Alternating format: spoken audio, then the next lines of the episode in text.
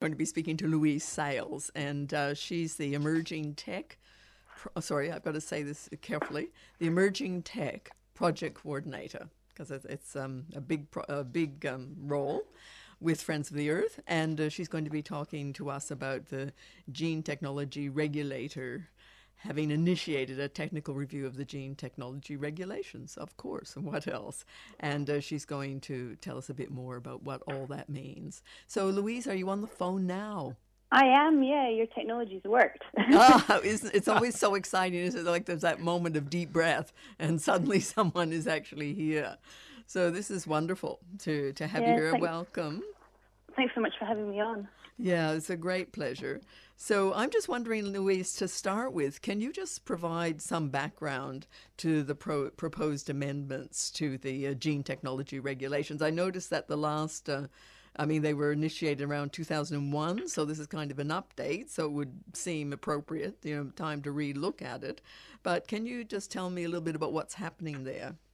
Yeah, that's right. So basically, there's actually three current reviews that are going on um, of our gene technology scheme. But basically, the crux of the matter is this is an attempt by the federal government to to deregulate a whole range of new genetic engineering techniques that are being referred to as gene editing. So CRISPR is probably the one that most people have heard of, but even then, a lot of people haven't heard of that if you're not really following the technology space. Well, they are fairly recent, aren't they? I mean, CRISPR is it about five? Uh, when did it first come out? About five years ago or something? That's right. It's, the technology is only about five years old, which is why we find it incredible that the government's saying that the effects of using this te- technique are small and predictable because there's been absolutely no safety testing of any of the pro- products of CRISPR. So it's yeah, we we find it really quite an incredible move by the government to propose deregulating this te- technique. So, can you just kind of take us back a minute? So, uh, uh, what are what is the government actually proposing? Like, what are the proposed amendments? Yeah, so the proposed amendments um, to the regulations are they're basically arguing that when these new um, genetic engineering techniques are used to produce small changes to the genome, so that could be like deleting part of a gene or, or a small addition, they won't be regulated. And their justification is that these that the effects are small and predictable, but actually the reality is that all of these techniques are associated with what are called off-target effects. So as well as cutting the gene that you want to cut, they also cut, cut other genes elsewhere in the genome. And so unless these techniques are regulated, you're not you're not going to find these effects. And the concern with these off-target effects is that they can re- potentially result in the production of novel toxins, allergens, and obviously the products um, of these techniques are going to end up in our environment and our in our food chain. So we, we're finding these proposed changes deeply deeply concerning. What's the argument for why are they pushing forward this legislation to take away the regulation? Well, we're, we're really concerned that basically the government's um, got a series of advisory groups on gene technology, and they're all completely stacked with scientists with vested interests. Um, so they're, these are scientists that have got patents in their, these techniques. They're trying to use these techniques to develop um, GM cereal crops um, and, and a whole raft of other um, applications. And they're arguing that the products that are produced by these techniques are indistinguishable. Like they, the same um, traits could be produced through traditional breeding or um, other techniques that are currently allowed, like mutagenesis. Um, so that's basically bombarding plants so they're kind of radiation. yeah. Uh, so, So so- this, they're arguing they look the same, so they, they should should be deregulated in the same way, which we think's a really shonky argument. I mean, basically, there's no question that these techniques are genetic engineering. They involve um, tissue culture. Yeah, they're in vitro in vitro DNA techniques, and, and they're quite clearly intended to be covered by the Gene Technology Act because of the risks associated with them. So, so they're kind of saying that, oh, these are just minor things, and we really don't need to worry about it, and we don't need the same level of regulation as we need for other genet- genetically modified organisms. Is that are they just kind of playing it down?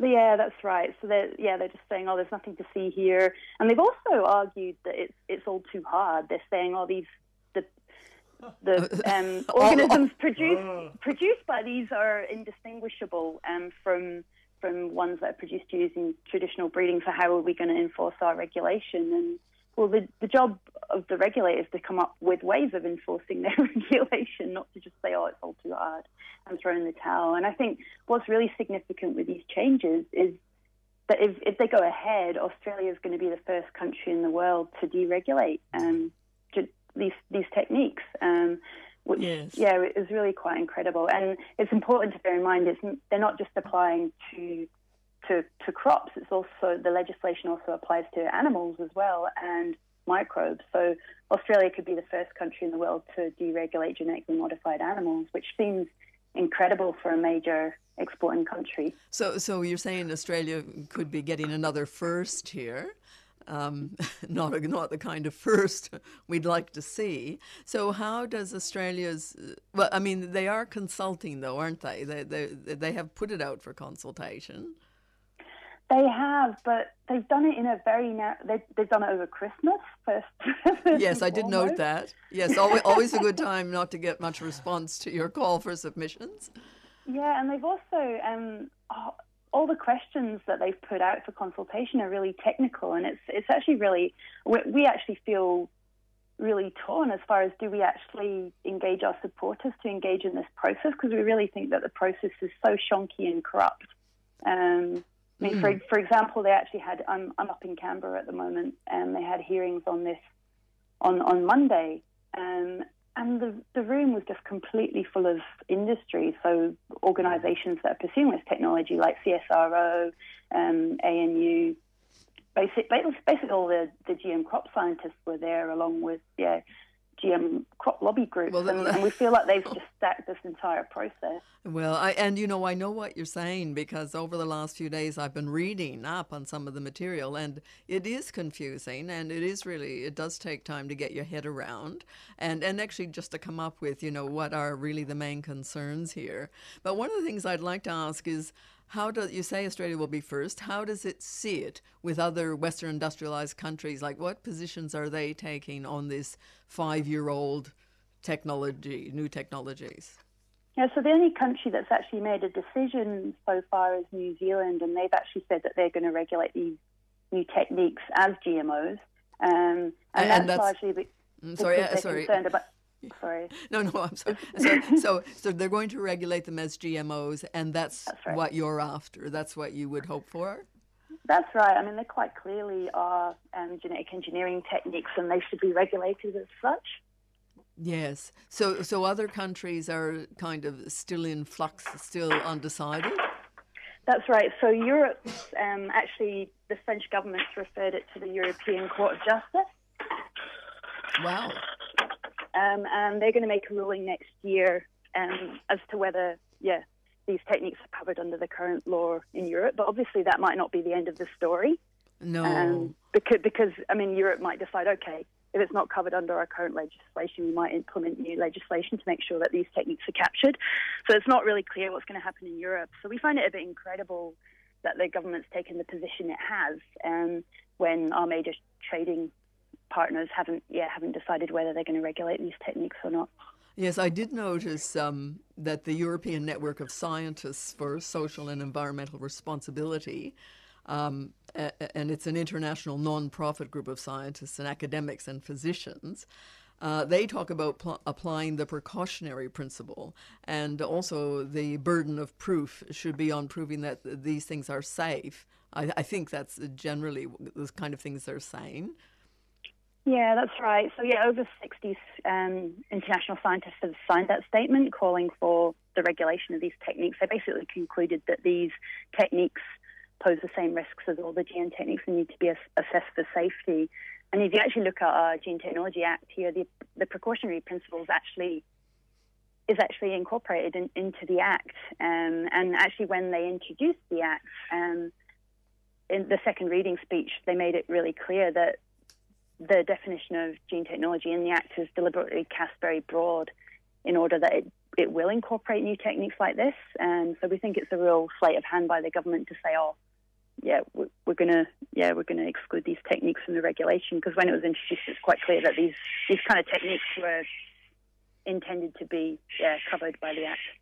Yeah, so I mean, just could you explain what the precautionary principle is, in case I haven't done it adequately? So the precautionary principle is basically when there, there's a, a risk of harm, and action should be taken to yeah to basically ensure that yeah co- yeah cost effective action should be taken to ensure that no harm occurs. There's quite a few different definitions of precautionary Yes. principle, but basically. The, a lack of evidence of harm shouldn't be used as a justification for not doing anything. if you see Yes, what I mean. Yeah. yeah. No, so that's Mm. yeah, that's kind of what I understood about it. Yeah, so here they seem to be arguing that yeah, a knowledge a knowledge gap. We, we don't actually know what the potential harmful effects of this technology are because they're too new, and the government's using that as a justification for for deregulating it, which is yeah appalling. Yeah, which which should actually be the other other way around. That's right. You should yeah you should regulate something until it can be proven to be safe, not deregulate it until it's proven to be harmful. That's right. And so, if people are concerned and they want to take some action, what can they do? Uh, we we'd urge people to, to hop onto our website. So if you um, yeah if you type in yeah no no um, also gmfree.org.au that'll take you to sort of an online um, cyber action that we've created, um, which is targeting the the federal um, assistant health minister David Gillespie, who's got responsibility for this, um, and urging him to take action to intervene. Right. So so people can write to uh, write to the government and the government representatives. But um, just you've described how complicated some of the language is around this. Um, So you know, are there other options for people to just become better informed? Yeah, I mean, I think that, yeah, I mean, certainly, uh, yeah, our website, emergingtech.foe.org.au's, um, got a whole load of information on this, hopefully accessible. I mean, I think the government's deliberately trying to make this issue impenetrable to stop the community um, getting outraged. Um, but I think it's really quite clear these new techniques are genetic engineering and, and they should be reg- regulated. And we've also got a right to know what's in our food. Um, and obviously, if these techniques are deregulated, there's there's going to be no way of um, keeping them out of our food, and that, and that's a major concern because it'll be really hard for, for example, the states that have got bans on GM crops to enforce those bans. It'll be hard for non-GM farmers to ensure that their seeds are non-GM, and also for for people like myself who want to avoid GM food, it'll be really hard for us to do that as well. Yes. I mean, I had a, a friend who used to, just before Easter, she would get everyone together, all her friends invited, to write letters to Amnesty, from Amnesty International about political prisoners. So Christmas is a time when people do get together. Maybe people could organize a, a letter writing um, meeting with their friends and uh, just get some information off. I think it's really worth looking into, and uh, some of the documents on your website are excellent. And I think it's just a matter of reading them, you know, maybe several times, and you begin to get your head around what's going on. Yeah, well, I hope so. I mean, we've, we've tried to make our materials understandable. Yes. Yeah, but Uh, but you're right. It's yeah, it's quite a yeah com- complicated issue. But Oh. it, it, I mean, it really shouldn't be. Um, yeah, we shouldn't be afraid. quite clearly.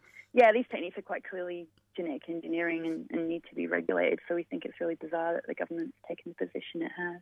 And when do submissions close? When do we have to get these submissions in by? Um, well, there's the submissions to the technical review are, are not till February, um, but there's another review of the whole gene, gene technology scheme that's going on, and that submissions to that, the first round of submissions are due by the 15th of December. Um, Okay. But yeah, yeah, hop on our inf- uh, on our website for more, more information. Great.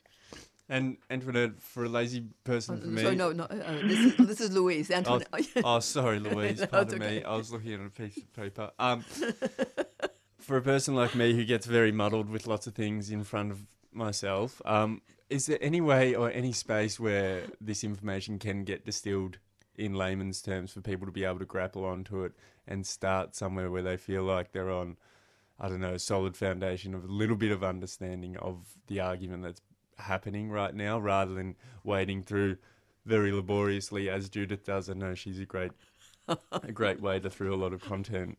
Um, Yeah, well, we actually made yeah we actually made a little um, video um, that's kind of it's only two minutes long.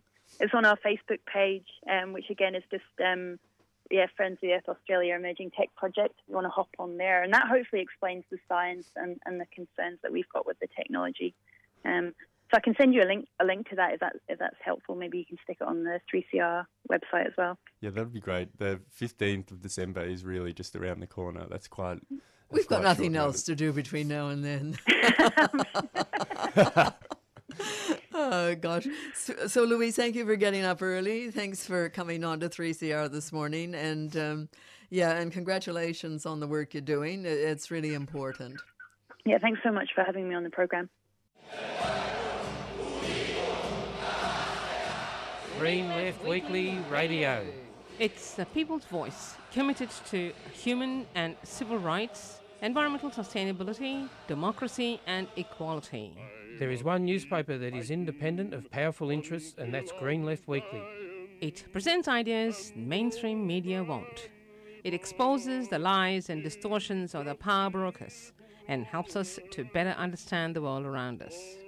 It's the leading source of local, national, and international news, analysis, and discussion and debate to strengthen the anti capitalist movements.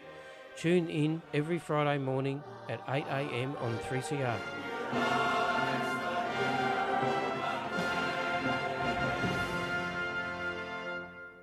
And we are joined by a lovely crew here. There is three people representing Superfield, an exhibition that's coming up out at RMIT at the Design Hub.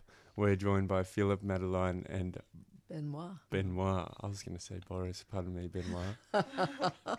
um, thank you all for making the trek in here um, to talk about Superfield.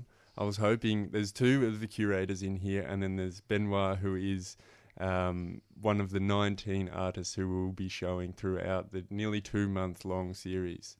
Yes. Um, that's impressive. Um, could you just tell us, maybe, Philip, Yeah. what Superfield is and where it's come from and the space that it. Yeah, well, Superfield's a, a fairly ambitious audiovisual exhibition at the Design Hub Gallery. It's in two parts. The first part is a, um, I guess, a, a multi-channel sound field that we've created using 40 loudspeakers embedded in the space. So some of them are set in concrete, some of them are in the walls, some of them are in the ceiling, and um, and most of them are covered by uh, a kind of like a transparent scrim. So the idea is not to fetishize, fetishize the, That's a uh, gr- that's a great te- word. the I think we should all just practice it right I- now. I, I Fetish- certainly have to. Fetishize. Yeah, I, I haven't Yeah. got it yet. So it's not really Yeah. about the technology. We're using all that, all the sound equipment to create an immersive, haptic, um, you know, sound field, if you will, that's representative of the way we really experience sound in the field.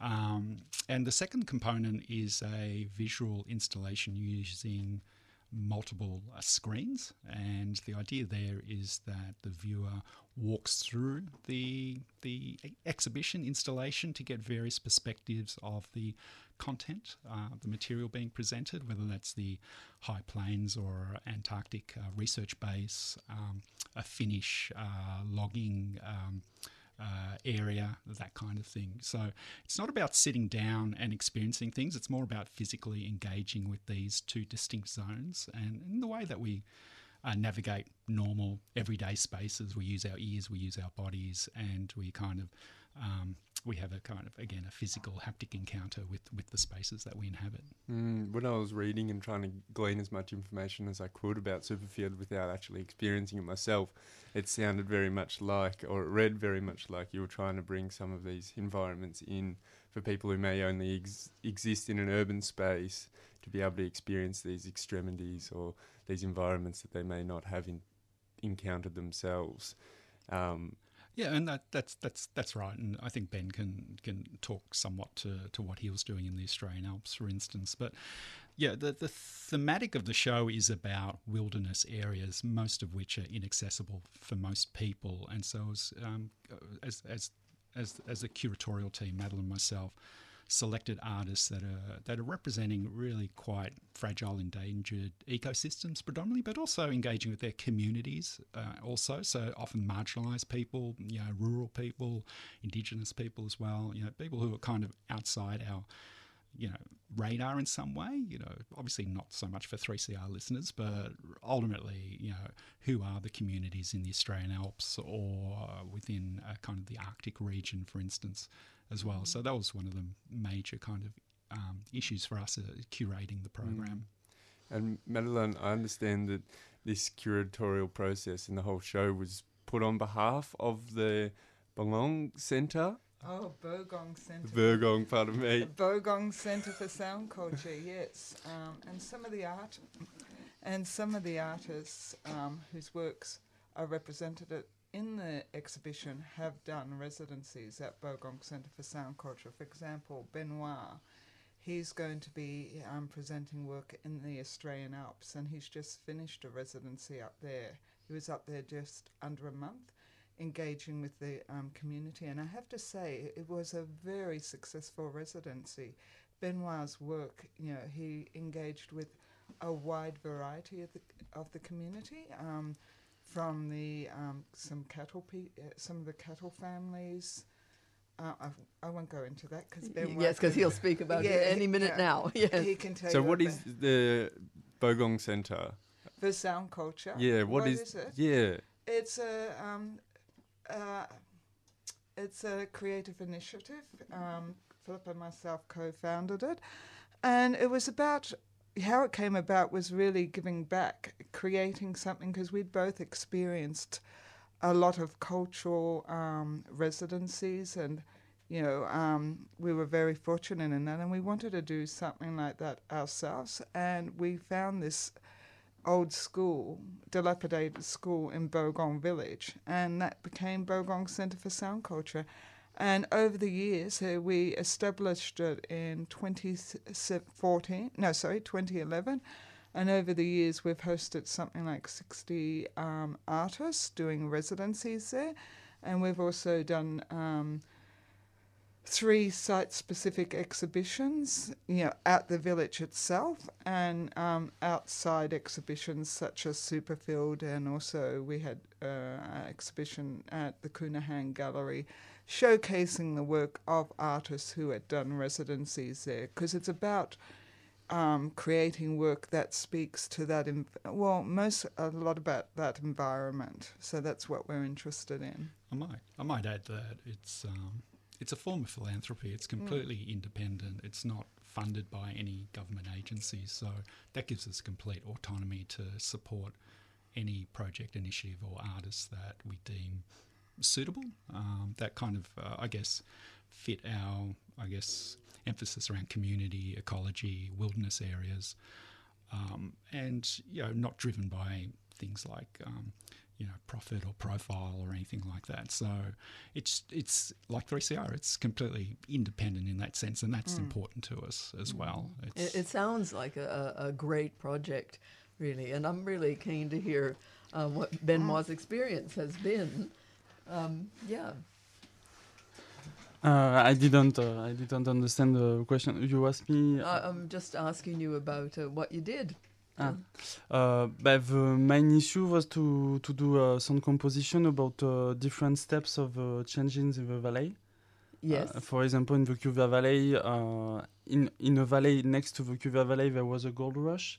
I was interested also by the um, by the issue of the first settlers and the meeting with the first owners' perspective, uh, Aboriginal people, about the dam construction and also the final step, whi- which is the the ski resort.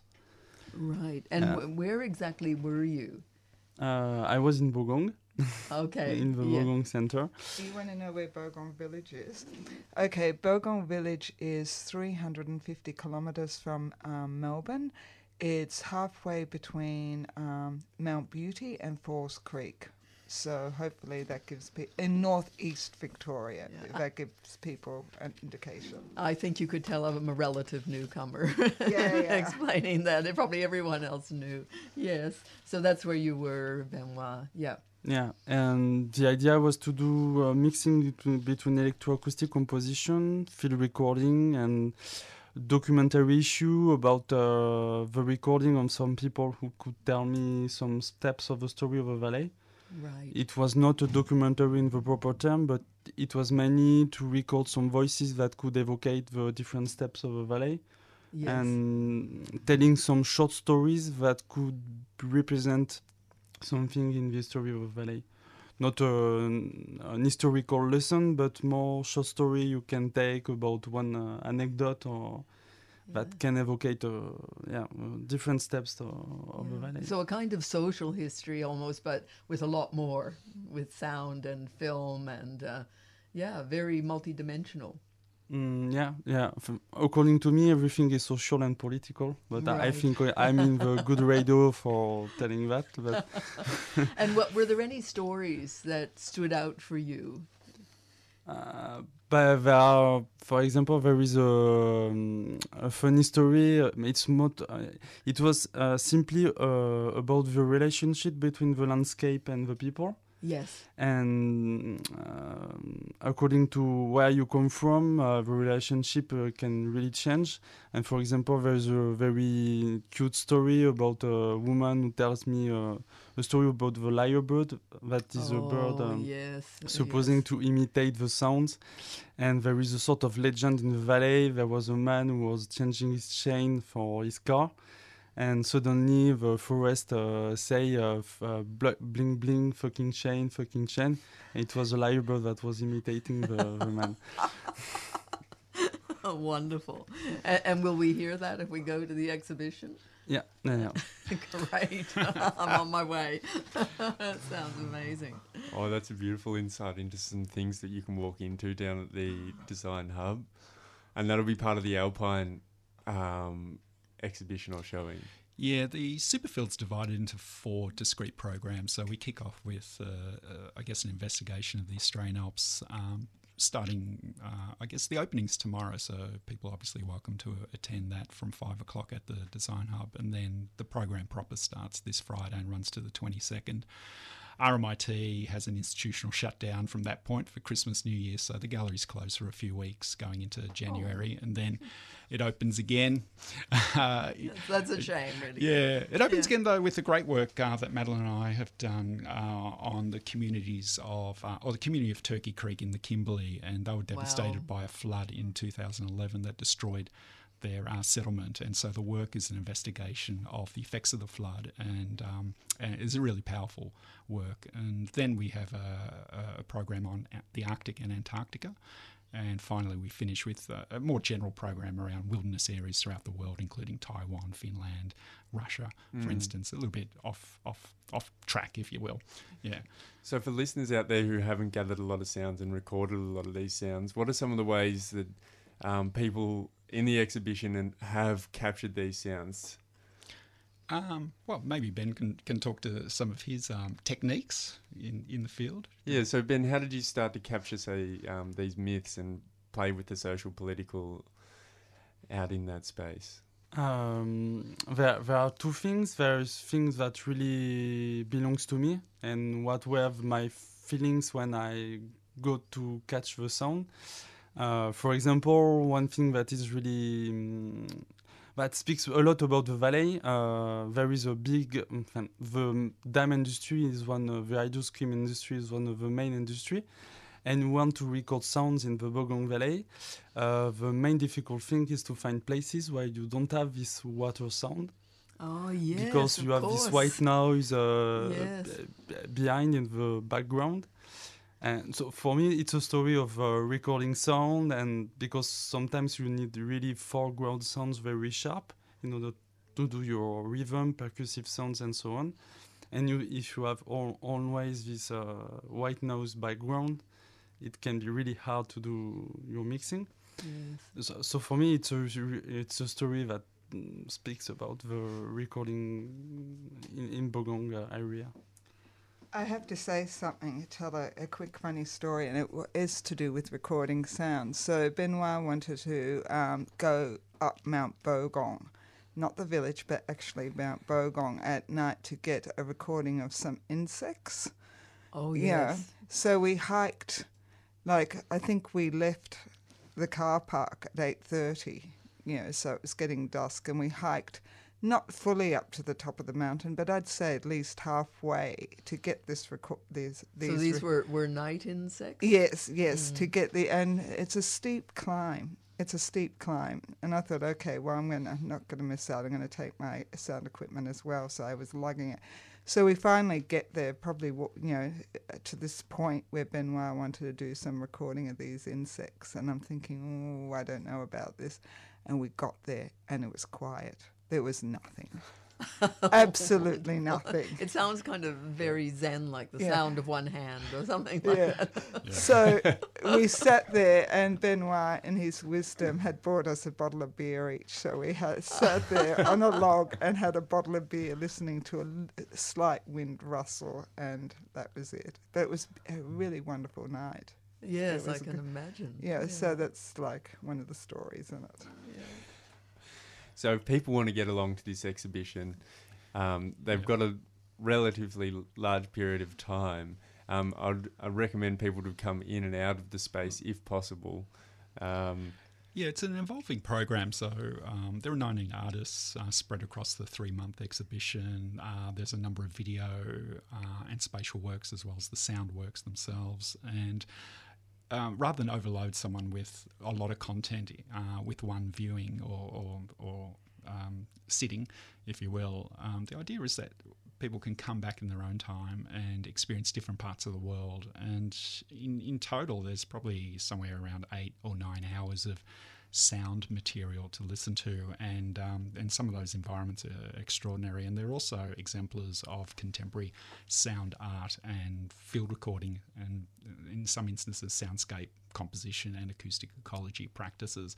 So it's ways that contemporary sound artists and artists in general are, are kind of involved in field work and revealing the complexity of different communities, different locations throughout the world. And you don't have to be a, a fan of experimental music or sound culture or video art. I think it I think the material itself transcends the form and really invites people to use their imaginations and um, imagine what these places are like. Most of which, uh, again, inaccessible to, to most of us. You know, very few people get a chance to visit a lot of these places like Antarctica and the Arctic and so forth. So it's a chance to hear and see these places, but in a very different way than uh, than what is often presented on TV or in cinema and things like that.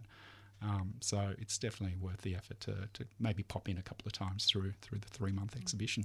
And I'm so glad it is on for three months because that does really offer opportunities to, to come and go a few times. And great for you know for you to invite us in to these amazing soundscapes. It really sounds terrific. mm, thank you both, all of you. three of you, pardon me, Benoit, Madeline, and Philip, for coming in here, making the time to chat to us at 3CR Breakfast. It's been a pleasure, and I'm looking forward to walking through that space. It's not far from 3CR Studios, RMIT. Um, And so I'm looking forward to walking through the space and hearing the works that have come from individuals like yourself, Benoit, and Madeline and Philip. Thank you very Thank much. you. Thank you. Thank you. Got a lovely interview, Judith. You've been busy, busy bee. Yeah, I was speaking to Antoinette Bray, Braybrook yesterday, and uh, she's the CEO of the Aboriginal Family Violence Prevention and Legal Service in Victoria, and a strong advocate for women's and Aboriginal women's rights in particular. And today she's, but you know, she's speaking to us in a different capacity today. Uh, she's the co-chair of Change the Record, and uh, Change the Record has just put out a report called Free to Be Kids. So she'll tell us about that. But first of all, I wanted to, to know more about Change the Record, and that's when we started. Change the Record is a coalition of Aboriginal and non Aboriginal organisations. We've come together to call for national action and national leg- leadership to reduce the over imprisonment of Aboriginal and Torres Strait Islander people. So that is your focus to reduce the imprisonment. It is, and also to address the uh, devastating rates of violence experienced by our people, most particularly our women and children. It's been 26 years since the Royal Commission into Aboriginal deaths in uh, custody, and the imprisonment rates of our people has doubled since that time. And also, you know, violence against our women and children is at crisis point, and so national leadership has been missing in all of that, and that's what Change the Record is pushing for. So, so what are some of the organisations involved in Change the Record? So we've got organisations like MIND, the National Aboriginal Family Violence Prevention and Legal Services, the National Aboriginal and Torres Strait Islander Legal Services, Amnesty, Oxfam, we've got ANTAR, And some very impressive organisations who've, done, Yeah. yeah, who've done great work over the years. Yeah, So a a lot lot- of strength. A lot of strength. And last week, Change the Record released the report Free to Be Kids, which calls on the federal government to adopt uh, and report on an eight point national plan of action uh, to end abuse and overrepresentation of Aboriginal and Torres Strait Islander children in prison. What prompted the report? Nationally, our kids are being imprisoned at 26 times the rate of other children. No child belongs in prison, and all of our children belong in their communities with their families. They need to be safe and they need to be thriving in their culture and their identity. Prisons are very harmful places, and we have seen many reports um, which show the abuse of children in prisons throughout the country. And the Northern Territory Royal Commission highlighted all of that. Time to take urgent action on this abuse of our children. We urgently need federal leadership on this issue. You've reduced this in, uh, and I think in a good way, to eight points that the government can take action on, whereas I knew that the report on the Royal Commission had something like, I don't know, 50 recommendations, like all important, I'm sure. But the eight point plan that's provided in the um, Free to Be Kids report just seems very to the point to me. We are standing strong on our eight point plan, so much so that we have um, a lot of support from organisations on the ground.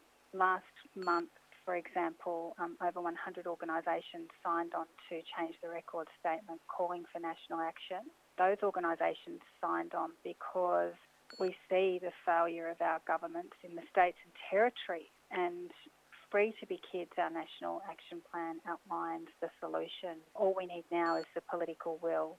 And of course, it, it covers more than just the Northern Territory. You're looking at across the country, Yeah. these changes need to be put in place. Number one is about supporting children and families to stay together. What would that support look like on the ground? Like, what are you wanting to see? A good starting point is that um, there absolutely must be a greater investment into Aboriginal community controlled organisations and early intervention prevention programs for our children. Many of our kids uh, in prison have had child protection involvement. Um, they've been removed from their families and communities. Family violence is a primary driver to the removal of our um, children.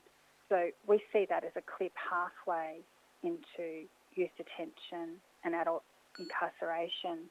So what we need is those programs within communities that build on cultural strength and identity, those programs that um, can support Aboriginal women, mums to keep their kids.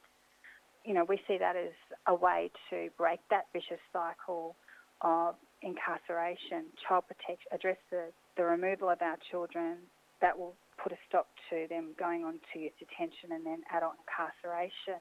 My organisation's calling for a child protection notification referral system to be put in place nationally so that as soon as a notification is made on an Aboriginal child, that mum is referred immediately to an Aboriginal Family Violence Prevention and Legal Service or another Aboriginal community controlled organisation. She is supported rather than, you know, a punitive approach being taken. I see. So, so getting in and supporting the family in that way. In point two, you've recommended raising the age of criminal responsibility to 14. And I understand, at least in Northern Territory, it's currently 10. You're saying 14. Why have you chosen that age as opposed to, say, 16? Look, you're right. There are um, children as young as 10 being locked up, and that's really hard for me or for anyone to wrap their head around. These are just children. Right now, there are about 600 of our kids under 12 in prisons around Australia. You know, getting back to the age, over 50 countries around the world have a minimum age of um, criminal responsibility at 14 or higher. The Northern Territory Royal Commission did recommend imprisonment of children under 14 in the most extreme circumstances. 14 is a benchmark. No child belongs in prison. We know that, you know, prisons are cold, they're harmful places. Prisons do affect a child's development. Yes, and you have certainly in your report provided lots of uh, good references. I see also you're not just asking for um, certain things to be done, you're asking also for monitoring and data collection about the impact of some of these changes. So, why is the monitoring and data collection so important? Yeah, look, there's no national consistent, uh, nationally consistent data about um, the youth justice system. There's many things that we don't know about our kids that are in prison. For example, kids with disabilities, kids with serious um, health issues, um, and they're not getting the support or care they require because their needs aren't being assessed. So, you know, that data collection will help identify those needs and those gaps will also tell you whether the government is actually doing a good job in responding. Absolutely, it will keep governments accountable. Yeah, so that's important. And I notice your last point, point eight, uh, stresses the need to work through COAG to reform state and territory laws. This suggests a huge discrepancy in the law across Australia. How different are the laws? The laws vary quite significantly from state to state, territory to territory. Western Australia, for example, has mandatory sentencing laws, which um, you know have contributed to the skyrocketing rates of uh, Aboriginal and Torres Strait Islander children being locked up for minor offences. Other states like Queensland are putting kids into adult prison. You know, there's different oversight bodies um, in each of the states and territories. Um, some are more independent than others, and you know, national leadership will help with consistency. It'll keep our kids safe, out of prison, in communities, and with their families.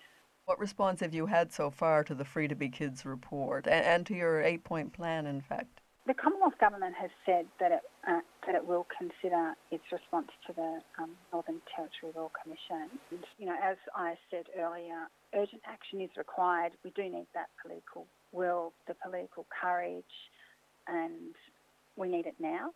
Absolutely. As I was reading through the eight points, uh, I had the feeling there was a feeling of familiarity about them. Like I've heard these kinds of recommendations before. We as Aboriginal people are not asking for anything new here. We're always calling for an investment into Aboriginal community controlled organisations, early intervention prevention programs, you know, around the imprisonment and violence against Aboriginal and Torres Strait Islander women, the removal of Aboriginal children, we are very clear that we have the solution. We just need that investment. And I, I have the feeling also that these solutions have been put up over and over again. And I do. You at the beginning of the interview, you talked about uh, the investigation into Aboriginal deaths in custody. It has been 26 years since the Royal Commission into Aboriginal deaths in custody as I said at the start, the imprisonment of our people has doubled. Violence against our women is at crisis point, and we have, in that time, seen report after report, recommendation made after recommendation made, and still things are getting worse for our people. These calls are not new calls. They're calls that we make in many other reports and that have been made in many other reports outside of our communities as well. It's time for action. Hello, that was Radio You're tuned to 3CR Wednesday Breakfast. And that was Antoinette Braybrook, and uh, it's time for action indeed.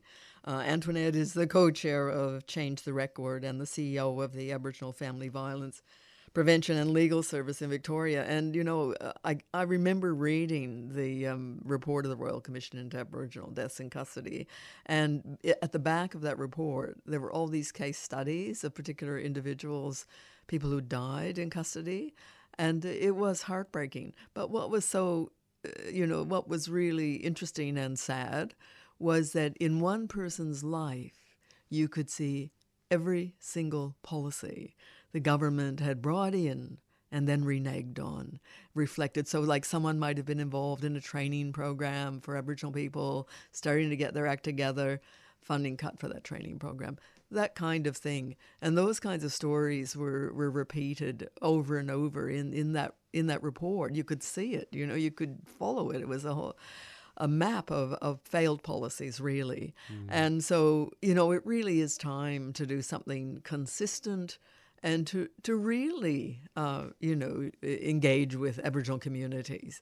Is so much is token. And so I, I just uh, was quite moved, actually, as you can probably hear, listening to Antoinette speak. And, and the, you know, Aboriginal, Aboriginal Deaths in Custody Royal Commission is not the only one that we could talk about over these last years. And I think people are concerned yet again that the latest, um, you know, Royal Commission and in the inquiry into protection and detention of, of children in the Northern Territory, which has made a plethora of recommendations. I mean, I got the report up, and it was just overwhelming. You know, there were there was a whole list of findings, which was huge, and then lists of recommendations. I I think roughly maybe, I think maybe it was fifty three, but you know. You know I've been wrong before, Patty. So, but you know, but anyway, it was huge. We have Dr. Timothy Jones in the studio. We do. We Morning, haven't quite got a theme song yet. so if you have any ideas, um, please text in. Otherwise, in the next month, we will have something. It is a promise. Yeah. So, Tim, welcome. And I, I understand you're going to talk to us about the longer term impact of marriage equality on the place of religion in Australian politics this morning. Yeah, I thought I thought I would. Um, Yeah. Uh, But overnight, you might have thought of something else. no, no, no. I'm, I'm sticking, Sticking- to my stick to that guns. one? Okay, um, So to good. speak. Uh, yeah. So a lot of people have been uh, wondering about what, what the significance of marriage equality is. It's been like a I don't know 13 year campaign in Australia and much longer internationally, and everyone. Uh, lots of queers that I know seem to be f- feeling a little bit um, compelled to celebrate every little step, every you know the survey passing through the Senate. Part, it's like, oh, how many celebrations can we have? Well, I thought you might have been partying for the last couple of weeks, actually. No, my liver can't do it anymore. No. um, but uh, it seems to me that we're, uh, as an historian, it seems like this is actually quite an historic moment, not about marriage equality per se, but about the, uh, sexual politics in the uh, globally, actually, more generally. And I think um, one subset of that is the place of religion in politics in Australia. Um, if you think internationally, there's the big Me Too movement calling out people uh, who have been sexual sexual harassers and sexual abusers uh, in workplaces, people abusing power, and the way in which people are able to call out sexual abuse victims are able to take power is historically unusual. I see. Okay. Yeah. There are a few moments where sexual politics and power relations changes like this. The 1950s was one. The 1880s was another, and there and those moments, if anyone can, if anyone, No, I think you're going to have to tell us because now I'm absolutely curious. what happened in the 1880s? Because it's totally Well, relevant. these were moments when sex became really explicit, and the impacts were both negative and positive. So the 1880s, Ah, yes, ages course. ages of consent went up, but there was also this massive panic about the white slave trade, about prostitution. So there were good and bad things. When when sex became explicit and people were talking about it for in a new way, um, power relations changed, but not or not not unidirectionally. There were lots of different directions Right. of change. Yeah. 1950s was similar with McCarthyism in the US Oh, yes. uh, attention to again atte- attention to sexual offences, um, but also uh, cracking down on them. Yes, and, and my re- recollection is that McCarthy, um, uh, you know, would threaten people with exposure if they were. Mm-hmm. lots of blackmail, Yeah. uh, lots of particular um, particular attention to homosexuals in, in the Cold War climate, homosexuals as being potential spies and so on. yeah. So it seems like this is another moment when around the world, sexual politics is is becoming really explicit again, and some good things are happening. Um, uh, but we, I think we don't want to just be blindly celebrating, and want to think a little bit more in a, in a more fine-grained way about how things are changing, how relationships are changing, uh, and what we're doing. Um, so that's a that's a very big conversation, but I thought I'd just focus on one element of that in the whatever three minutes that I've got left. we're, we're, we're watching the clock. Um, so it seems to me that in Australia, sexual politics for the last 50 years has been strongly shaped by the place of religious groups in the political system. Um, as Marion Maddox and some other scholars of religion in Australia have pointed out, religion has been overrepresented in the Australian parliamentary system um, since the 1970s. right. And what's what's caused that? Uh, well, it was a particular so 19, late 1960s or the 1970s. We have the sexual revolution, all these calls for liberation, and conservatives mobilised in response to that. Right. And uh, I'm writing a book about this at the moment.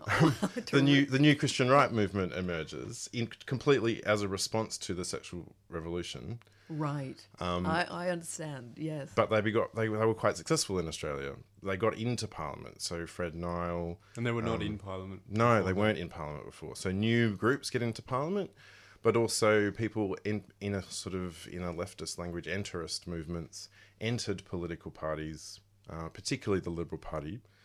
Uh, and Maddox's book, God Under Howard, shows explicitly how during the 90s, um, conservative Christians like Eric Abetz, etc., um, almost at, in the in the 90s, they thought they were going to be able to turn the Liberal Party into a conservative Christian party. So there was this sort of real strong enterist movement to try and um, change Australian politics according to Christian their Christian values. Um, so, so through that sort of 1970s through to 1990s, um, Christians in separate parties, independents like Brian Harradine, um, and people going into the mainstream parties have been attempting, as a conscious strategy, to control politics. And they, what this, what the plebiscite shows, um, is that the number of Christians in Parliament, conservative Christians, vastly outweighs, is vastly disproportionate to the number of Christians in the broader population. So, so in a sense, they're not. I mean, they don't represent our democracy, if you want, or Yeah. our, our community. Australia's parliament doesn't represent the religious beliefs of the Australian people. Um, and the Conservatives were saying, oh, there's a silent majority, you know, the safe schools, all these political correct people are imp- imposing their values. And I think they, they thought that this, the plebiscite and then the survey would be a successful delaying tactic for marriage equality, which it was. It did delay it for months. But what it has also done is shown that uh, they're way overrepresented. 60% of people supported marriage equality. Um, you know, the, there's no silent majority in support of that. So I think one of the longer term effects uh, of this moment in time in terms of religion in Australian politics is that that bubble of overrepresentation might be popped. Wow. Is there a danger though, because of that similar scenario happening in the seventies with that sexual liberation? Could there also be a similar scenario happening um, with the groundswell and the small amount of support the Conservatives did have, who are in power now, sort of galvanise that support somehow and work with that through the survey and that conversation being out there? And the minority now having a voice and a platform to talk it against. Could they Well, the, well, is the- there a danger of that? Well, the conservative religi- religious minority has had an inflated voice for for decades. What I think is going to be most interesting and will be uh, in the next little period is the Religious Protections Commission headed by Philip Ruddock, because that's going to be an explicit conversation about what is the place of religion in Australian secular society, what protections should it have, what protections does it currently have, um, and what yeah, and what protections do we want religious groups to have in the future. Um, A- and do you think that's also going to be kind of stacked by people kind of from right wing religious organizations? Or Well, there are four people on the commission. Philip Ruddock, uh, the former Attorney General, is heading it, uh, and I think that was quite clever on the on the part of Turnbull. He's a conservative, uh, you know, quite respected by the people who need to be placated about their fears of um, religious freedoms being undermined. But then we've got the head of the Human Rights Commission, um, a federal judge, a Father Frank Brennan, who's a Catholic lawyer and social justice advocate. Yes. So I think the majority of people on the commission are legal minds who I don't think. I think I think so- the law is relatively straightforward, so I don't think it's I don't think it's stacked. Okay, good. No, I just, you know, in the current times, one feels the need to ask such questions. Yeah. So how what how it what the what the commission's findings are and how they're interpreted. I think that's the key focus is how how it's spun after the report comes out. Um, will sh- I think that will shape how religion um, goes forward in Australian politics and society. yeah. Well, we definitely got more than we bargained for in a good way, I think, especially from a 3CR perspective with this postal survey and the conversation that's leading on from that. It's great to get an insight from you Timothy, um, Dr. Timothy, cultural historian, here with us at 3CR, giving us insight. Yes, and, and I know um, we have another interview coming up, but just before Tim goes, I think it's a very important question to ask him, and it's about Spider Man. Spider Man. what can you tell us? I know you've had a, a visit from um, a, a, close relative. Yes, my nephew's staying with me at the moment. Um, and he has been telling my I think my nephew is a secret pacifist. He's been secretly telling me that Spidey is a baddie because oh. because he fights people. Oh, I see. This well, might be breaking news for 3CR listeners. But but it's wonderful to see a budding pacifist in our studios, and we can wave just through the glass. So that, that's terrific. so thank you for bringing him in this morning, and thank you, Tim, for coming oh, in. My that, pleasure. That's been terrific. Yep. Great, great insight. You're here on 3CR Wednesday Breakfast with Judith, Paddy, and we are joined by Nathan Beard, an emerging artist from Perth. Thanks for joining us, Nathan. No worries, thank you. It's so good to have you here. You're over here for a showing of your work. You travelled over here um, from Perth, which is quite a trek, really, um, when we look at the big island that is Australia. So thank you. And you've just hung your work at the Blindside Gallery. Yeah, yeah, that's right. Um, so the exhibition opens tomorrow night. It's called Always There and All Apart, and it's uh, curated by Andy Butler. Yep. Yeah, and I believe that the curation in the show is there to challenge or to critique whiteness in the artistic space in Australia and to ask questions of it and for the viewers to walk into there and have a think about how white often um, the artistic space is, the galleries and certain showings of art are and how they are, in a way, curated. Yeah, that's right. Um, I guess at the heart of the exhibition is this kind of provocation um, which is about the complexity of discussing race in an institutional space, which is so predominantly governed by white politics and expectations. So the idea of um, the conditional nature of an invitation to be part of an exhibition program because of diversity and all of those sorts of things. So, um, what's really great is being part of an exhibition where there's a diverse range of artists practicing in different mediums, uh, sort of representing uh, this sort of otherness in really sort of slippery and interesting ways um, that really sort of challenges that sort of status quo. Mm, I'm super excited to get down and have a look. I was lucky enough to go to university with Andy. It's a privileged place I came from, but it was a good place. Um, Andy was always swimming around with philosophy. Um, you could tell it was he was walking around the campus. He had a lot on his head and his heart. It was good to see. So I had a little look of your um, art that you sent through that was hanging. Could you just tell us what you've sh- what you're showing there? Yeah. So I guess I should explain a little bit about my practice. Um, I come from a Thai Australian background, so a lot of my work deals with sort of interrogating this idea of uh, how Thai I am, like this idea of an inherited sense of Thainess, and um, finding ways of sort of uh, expanding that and sort of um, really investigating the slipperiness of being able to uh, sit between two cultural spaces. And what I've been doing a lot recently is working with found photography, uh, specifically found family portraits. So the work in this exhibition is an existing uh, diptych of photo decals uh, printed onto ceramics. And um, they're two wedding portraits of, of my Thai aunt. Uh, the first to her Thai husband in a black and white film stock, and then the second is a color print of her marrying uh, her Australian husband, both of whom are deceased now. Uh, so the figures are uh, blanked out by a gold coating technique, which means that the images are kind of sort of holographic. When you walk past them, they shimmer, and you can pick up the details sort of embedded in the gold there. Um, I just have to say that that sounds incredible. Yeah, they're really um, they're really difficult to photograph. So I definitely encourage people to go down and see them in person because they um, they're sort of I'm really interested in um, using seductive materials and processes and techniques that sort of uh, change with the way that you orient yourself around the work. Um, just as a method of, I guess, sort of seducing visually. Yeah, so so we have to look at- different angles and uh, spend a bit of time Yeah. around a photograph to fully appreciate. Yeah, and it's sort of about um, enhancing sort of emotional, haunting qualities of these found prints because there's this sort of really, um, I think, universal sense of nostalgia that comes across when you're looking at found prints and found photography. And so, um, what I'm using is some visual references that come from an understanding that I have of uh, Thai culture is inherited through my mother um, and her sort of like domestic shrine spaces, and then sort of applying those to found photographs and playing with material intervention, scale, that sort of thing.